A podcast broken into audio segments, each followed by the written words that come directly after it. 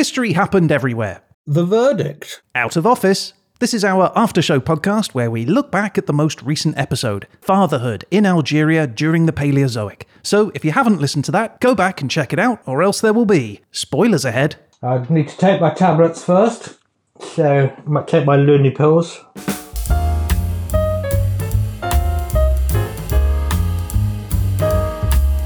Hello, and welcome to History Happened Everywhere, The Verdict, Out of Office. My name is Ryan Weir, and I am not in the HHE studio. This week, I am sunning myself on an exotic beach with the 50 milliliter bottle to my small see through bag. It's Mr. Peter Goddard. Just happy to not be here, Ryan. And with us, as always, it's HHE's destination for deck chair downtime. It's the Honourable Judge Dursley. Hello, you've reached the judge. I'm afraid I'm away from the phone right now. So if you please get back and leave, I'll f- it. That's an awesome message. I hope everyone records that and uses that as their own. Oh, for voicemail. sure. I'm using it. Enough of this frippery and frappery. Peter, last night I drank a mystery bottle of hooch and I passed out and, and I don't remember anything of the last episode. So I was wondering, would you mind spending the next, say, 60 seconds just to sort of remind me what the heck we talked about? I'd love to. Just fire the starting pistol. All right, I'm going to do it now. I took Ryan to Algeria, a country in North Africa, and we went back, way back to the Paleozoic era, which saw the first animals emerging. We discovered that North Africa wasn't really a place back then, but was part of a supercontinent called Gondwana, which was made of all the continents we know smushed together. We toured the periods of the era and we met geologist Adam Sedgwick, the father of the Paleozoic. We also discovered some interesting approaches to dating through the trilobite that looked sexy to attract a mate by evolving a giant fork on its head. Hello, ladies. Put it away.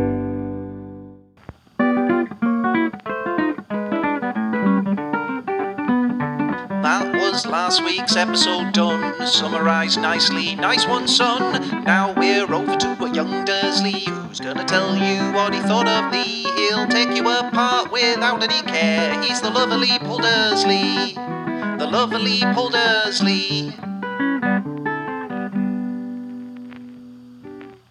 Ah, yes, of course. What a great episode it was, Pete. Oh, I thoroughly enjoyed doing it, I must admit. Well, I mean, look, what does it matter what I say? Nothing. Right? Literally Zip. nothing. Nada. My opinion counts for zilch. We are here for the opinion of only one person, and that is the Honourable Judge Dursley. So, Paul, I would ask you, what are your first thoughts about the Algerian out of office special? Well, there wasn't much Algeria in it. Well, yes, I think that's a fair comment, but I would res- retort with there wasn't much Algeria to be had. There wasn't much fatherhood in it. Oh, contraire, it was packed with guest fathers. I would say Gondwana was the father of the continents we know today. Yeah. Sedgwick was the father of the Paleozoic, Surely it was the mother. Well, that wouldn't have really helped my case, would it? Well, things like that are female, surely not male. I, I don't know. I'm I'm I'm more flexible on that. What what is gender these days? Nobody knows. Talking of Gondwana, Oh, go on. Gondwana was the largest piece of continental crust. It covered an area of 100 million square kilometres, that's about 39 million square miles, which is one fifth of the Earth's entire surface. So 184 Frances to a Gondwana land. so you were right, it is huge. However, I do need to correct you on something. Go on. Okay, so do you remember I said, so does the rest of it all just water then? And you went, I think yes. there may have been some islands, and You said but that, that was there it, was yeah. nothing but water and a few small islands. Yeah. Well, that isn't quite correct, is it? Gondwana eventually colliding with North America, Europe, and Siberia, and became an even bigger supercontinent called Pangaea. Well, yeah, yes, I was thinking that because Pangaea is bigger than Gondwana. It, it is. It's 148 square kilometers or 272 Francis to a Pangaea. Well, the map I was looking at, which was labeled Gondwana, had China, North America, all of that was mushed in. So either my uh, map was a poor source or Yours was.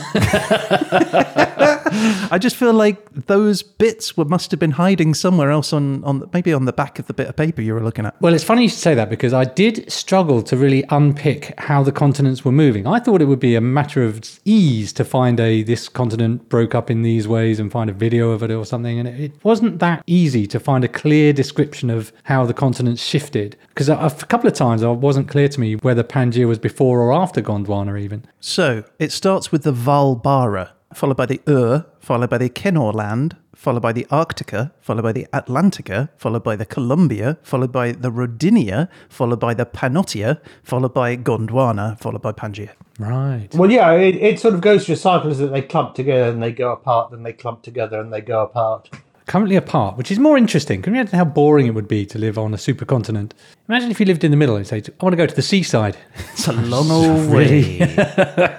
There, there are some videos I've seen that sort of show them all moving. I won't say in real time, but uh, over geo- over geological time.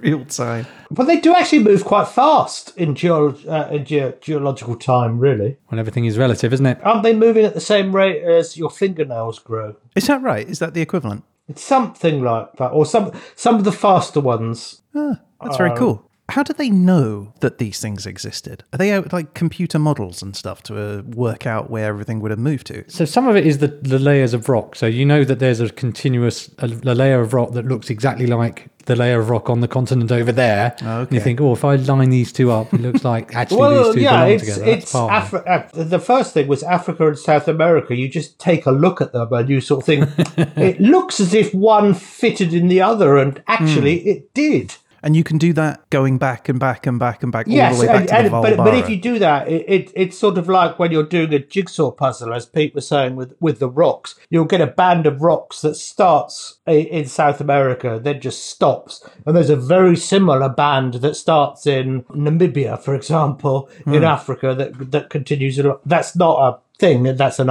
that's an example. Who'd have thought rocks could be that interesting? Well, Adam Rocks are Sedgwick for very one. interesting. Hmm. I saw a picture today of someone who was holding a piece of moon rock and a piece of Mars rock on their hand. I thought that was kind of cool. Did they go to the moon or Mars to get them? Well, Unlikely that they went to Well, Mars. they, they wouldn't have gone to Mars. they, they find them quite regularly in Antarctica, don't they? Mars rocks. Bits of Mars. Hmm. How do you know it's a Mars rock when you find it? It tastes very nice. Yeah, it helps you work, rest, and play. So, I don't know. So there you go. Well, I accept my correction then. All right. Thanks.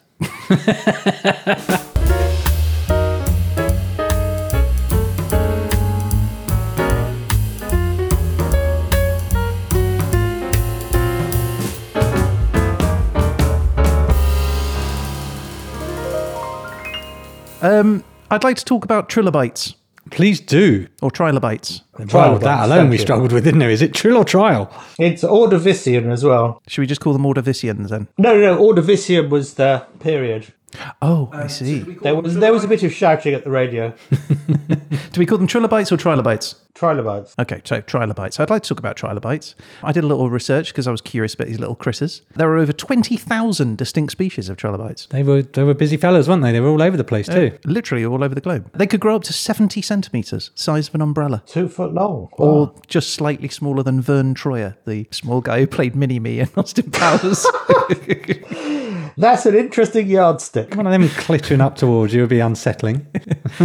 to this day, nobody knows where their brain was located. Well, this is the problem with fossils, isn't it? And it's part of, I did mention the Cambrian explosion and the debate as to whether it was an explosion or actually, mm-hmm. because there were a lot of hard shelled critters in the Cambrian, mm-hmm. they happened to preserve better because if it was all smushy jellyfish, you wouldn't have seen much of anything because most of them would have dissolved or whatever jellyfish do. During a trilobite's life, they could leave potentially five or six different fossils. Oh. because they shed their exoskeleton, which then floats down, and that becomes a fossil. So, in fact, most trilobite fossils that we see aren't actually the creature, they are the shedded exoskeleton. In fact, they're very rare to find a trilobite that is with the creature still part of it. The, again the rarity of finding the soft parts preserved because I mentioned that there was an ammonite that they found that actually somehow the conditions were just right and they found some of the internal organs of it hmm. rather than just the shell which typically is all you find. They had compound eyes, didn't they? A bit like a bit right. like flies. Yeah. Calcium calcite or something? calcite. Yeah. Calcite, yeah. So it was almost like a very you know, see-through, but yeah, like a hard crystal type eye. All right. Yeah, it's like a fly's eye. Ah. In fact, they've been found in burial grounds dating back to over 50,000 years. So people were finding these things and not knowing what they were, associated them with mystical and magical stuff.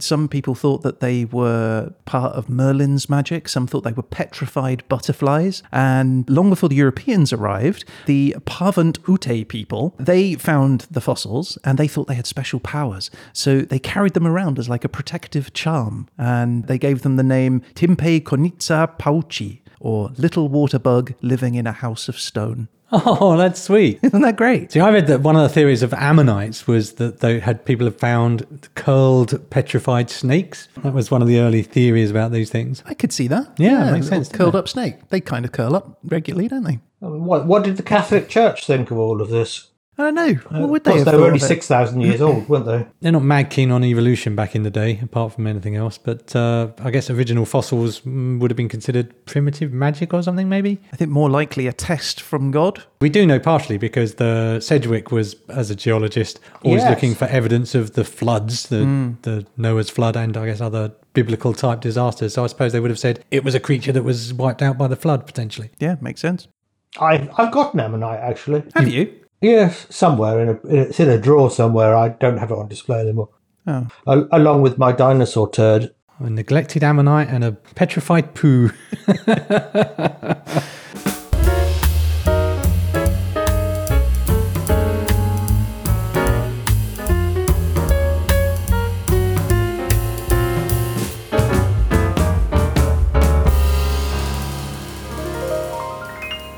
I want to ask your thoughts about panspermia.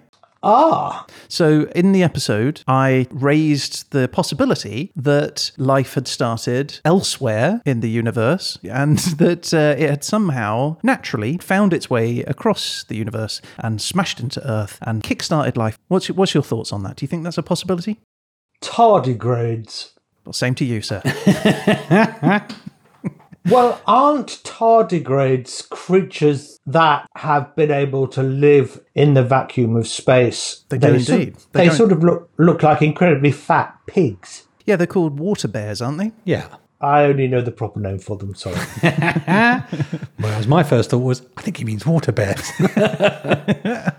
Yeah. And, and so uh, I, I, I think the answer to your question is it's possible and may, maybe even probable. However, if they were, mm-hmm. they had to come into an environment which would allow them to evolve into something else that couldn't live in space. Scientists on the International Space Station have been trying to see whether or not bacteria can survive in space, and they have done a three year study where they've put samples outside of the space station, and in the cold vacuum of space, it has survived completely. Yeah, in fact, it mutates into huge versions of themselves, and at the same time, within the human body, prolonged exposure to space has seen the human immune system go the opposite direction. It completely tanks. Yes. So what they're saying is one of the hurdles for long-term space travel, going to Mars or beyond, is that astronauts are going to come back to Earth potentially with super mutated bacteria and viruses. And also, they're, they're going to be so incredibly weak, they'll hardly be able to stand up. Indeed. Don't let them in.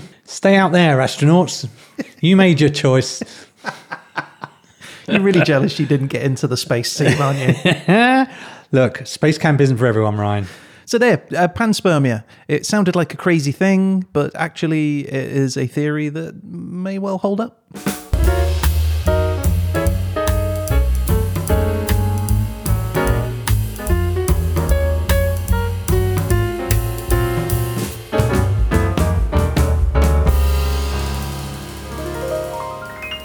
Now, Ryan, you did ask me another question. You asked me about funguses and rot. I did, yeah. And uh, we weren't really sure of the order of events, so I dug a little bit more. And there is a fungus like fossil that has been found called Tortotubus, Mm-hmm. which is like little fragments of a fungus they found about the width of a hair. Okay.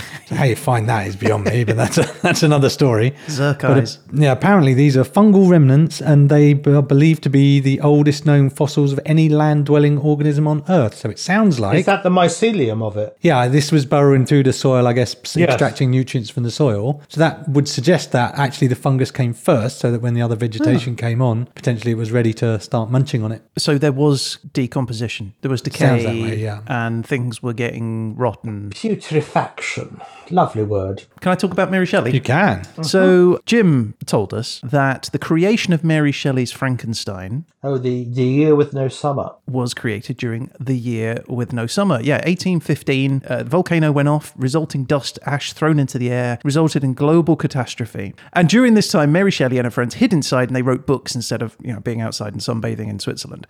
Uh, well, that volcano was Tambora volcano near Sumbawa Island in Indonesia, as it now is.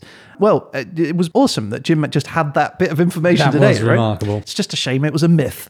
Oh, really? Yeah. just calling Jim out on this, our guess. But it turns out that uh, the volcano definitely did erupt and it definitely caused damage. They estimate up to 100,000 people around the globe were impacted, 50,000 of those just in the region of Indonesia when this thing went off. So, I mean, it must have been a huge e- explosion when it went. But a recent study by the University of Bern in Switzerland concluded that the Tambora event played just a minor role on the impact on Switzerland. They say that actually other climate factors and random weather, plus the political, economic turmoil which sort of happened at the time, was actually as a result of the end of 12 years of the Napoleonic Wars, which ended in 1815. So at that time, that's what Shelley would have been more influenced by is you know hearing and seeing the results of a 12 year war and 5 million people dying. So those themes of sort of human misery, displacement, is more likely to do with the effects of the war rather than it is to do with the Tambora volcano. Okay, but they do affect the climate. Did indeed. Yeah, for sure. Just not as bad as we thought. Okay.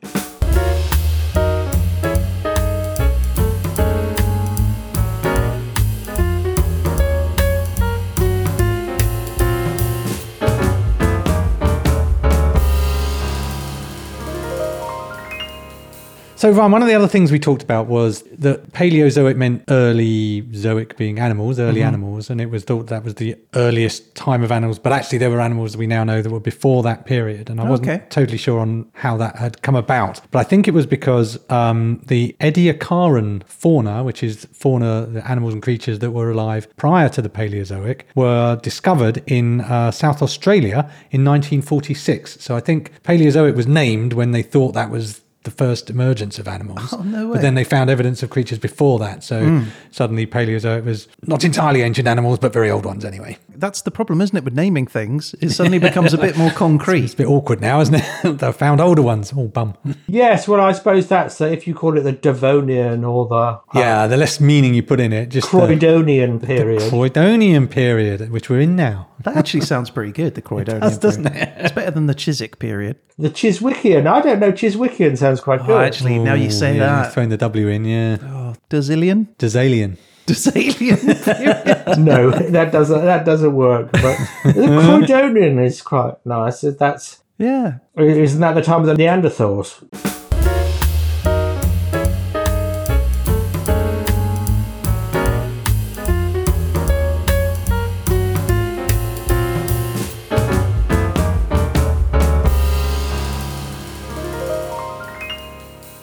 Sexual dimorphism. Yes, Uh, so you gave an example of a peacock. I did. Yeah. So I, th- I thought I'm going to look and see what other examples there are of modern day sexual dimorphism. Um, so the mandrill is type of primate, ridgy nose, also a big red butt. Yes. Yes, very famous having a bright, vibrant coloration of their ass cheeks.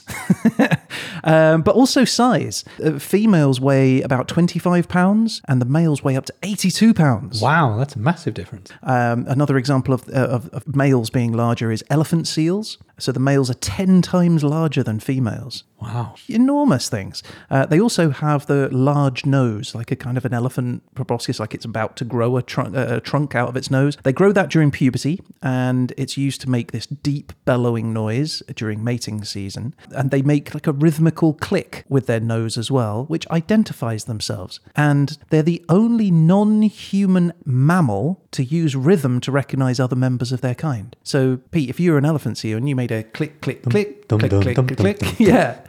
And then I'll be like, oh, bum, bum, bum, That's a very bum, complicated name, but yeah, like I would try and remember that, and then I would be like, "Oh, look at dum dum dum dum dum dum dum dum." to see what he's doing over there. However, right, that is not um, the the the the largest difference between Oh, male and it some sort of fish where the male is microscopic? The triple wart sea devil anglerfish. That's Oh. exactly it. Lives in the deep sea. You'll have seen it. It's got the big glowy blob in front of its face. And the female is about a foot in length, and the males barely reach half an inch. Tiny males. And they, yeah, they attach themselves to the females and essentially become a parasite and become permanently fused with their body, like literally to the circulatory system. yes, That is yeah. codependence writ large, isn't it? Yeah, they're sort of just the opposite of humanity. I don't know. I've had some Yeah, I relationships was not gonna unlike say. that. The only other one that I thought was interesting, I'll throw this one in as well as a bonus sexual dimorphism, is lions. The lion mane in particular. So we'll have all seen a big lion on the savannah with a big old hairy mane. Well, uh, apparently lions are the only cats to exhibit sexual dimorphism uh, and, and have that mane. And it was once thought that the mane was there to protect the neck, like during fights, so the males would be fighting or whatever. But actually, when they observed male lions fighting, it seems that they attack the back and the hips. They tend not to go for the neck, actually. It's- just purely to attract a female. For show. Just for show, show sign of fitness. Yeah, know, everyone would be attracted to anyone who looked like they're in a 90s metal band.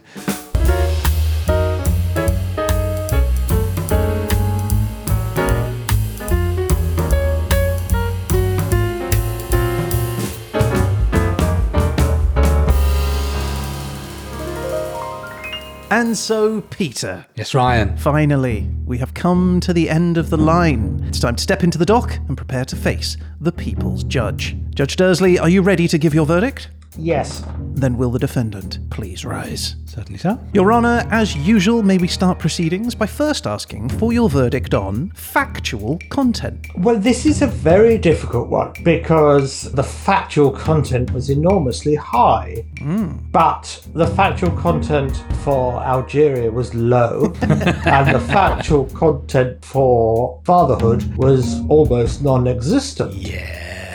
So that's difficult. So if I multiply them all together, we get a straight C, I'm afraid. That feels good. I'm okay with that, Feels to be honest. Okay, entertainment value. How entertained were you, Paul? I was surprisingly entertained by this issue. It was nice to have some non sequiturs. Uh, You know, um, little factoids being injected into the conversation. Yeah, I thought so. I thought there was some good good chit chat. What's your grade for entertainment value? Uh, for entertainment value, I should give you a B. B. This is shaping up well. And finally, Your Honour, may we have the verdict for Dursley Factor?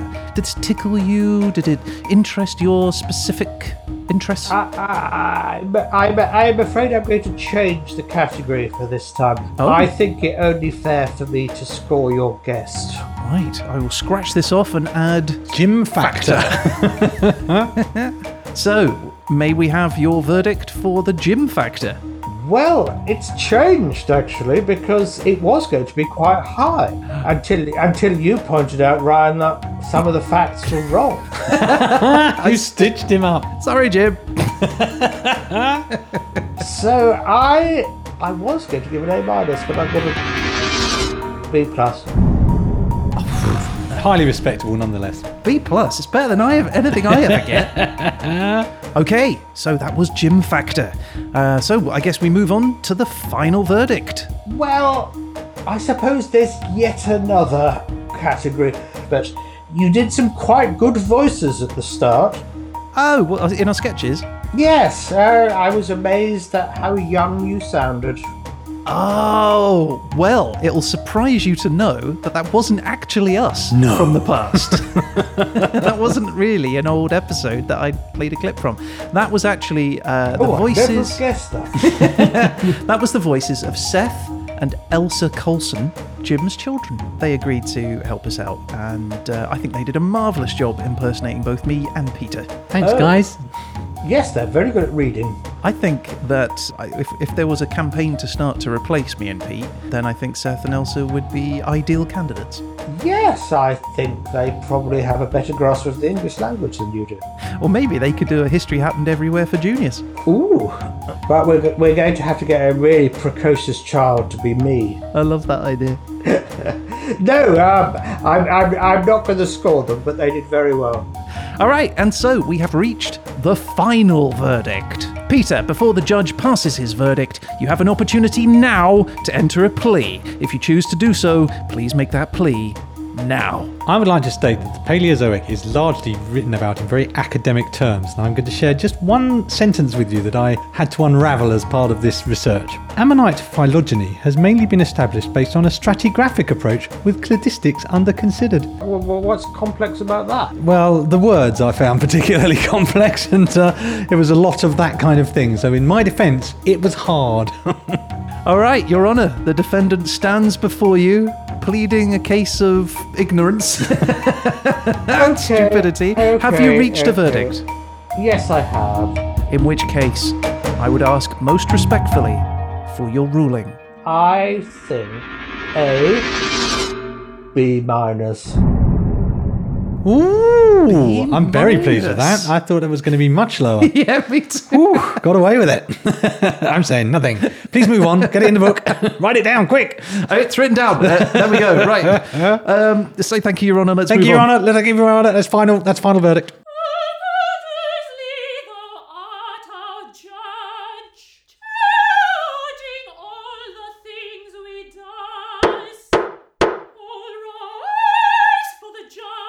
Okay, so that is the show for this week. Thank you everyone for listening. If you'd like to get in touch about any of the things that we've talked about on this show or just to say hello, you can reach out to us on social media through our website at hhepodcast.com or by email at pete and ryan at hhepodcast.com. But bear in mind, we're on holiday, so it may take us a couple of weeks to get back to you. We'd love to hear from you, and you never know, you might end up featured on a future show. And one way to definitely feature on a future episode is to rate and review the show on Apple Podcasts.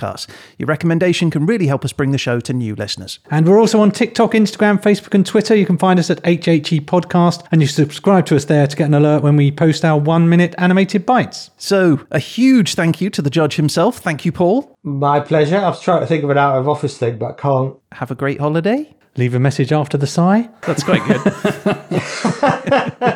and that is it. I guess all that is left to say is You've been listening to.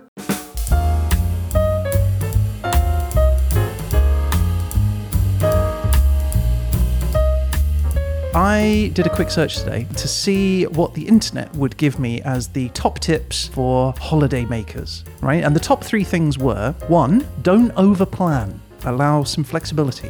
Number two, wake up early to beat the crowds. I think I think the Germans have got that one covered. They've got that one nailed. And number three, only carry what you need, right? You don't want to be spending an entire day lugging around stuff. At the end of the day, Yeah. you're like, why did I bring that? Sound advice. Right, but you two have both travelled a lot, particularly the judge. So I was thinking we could round that up to a top five holiday tips. So I was wondering if each of you could give me your top tip for travel. My top tip is pay a little bit extra for the better experience. What if you can't afford it? Well, it was originally uh, when I was a younger and poorer person, and it was known as to pay the extra two pounds for when it was a, just a little bit more to get a little bit closer.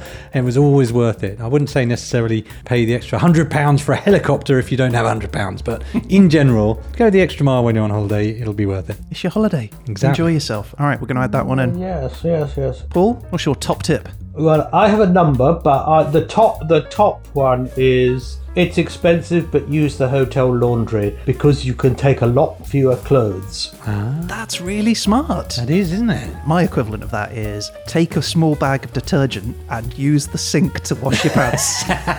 Yeah, that's more my pace as well, to be honest with you. But uh, the I- ethic is the I'm- same. I managed to do three weeks in Ecuador and the Galapagos in a bag that you could actually take in the cabin. That's really smart. I actually those are, those are genuinely top tips. you weren't expecting that, I were really you? And uh, so the the other tip tip sort of relates to what Pete was saying, um, which is you know the holiday starts when you leave the front door, so order a taxi or something to get to the airport.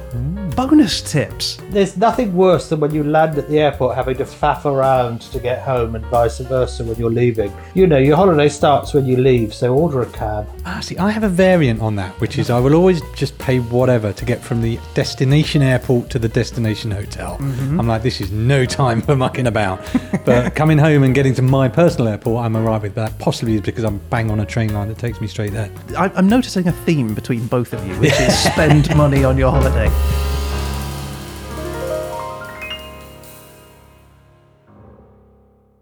I don't know what an everlasting gobstopper is.